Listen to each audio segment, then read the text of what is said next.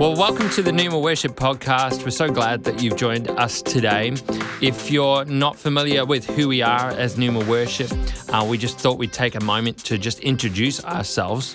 So, we're part of Numa Church based in Melbourne, Australia. My name's Joel, and I'm the global worship pastor here at Numa. And on these episodes, I'm going to be joined by Marie, who's the worship pastor here at Numa in Melbourne. Hey everyone, we're really looking forward to starting this journey with you and diving into the Word, digging into what we're really passionate about, which obviously includes worship and leadership, the prophetic, excellence and musicianship. There's going to be so much that we talk about.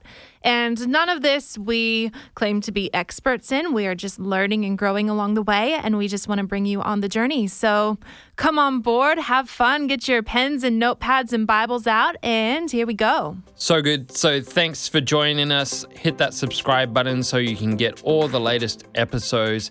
If you get something out of it, be sure to share it, tell your friends and your family, and join us on the Numa Worship Podcast.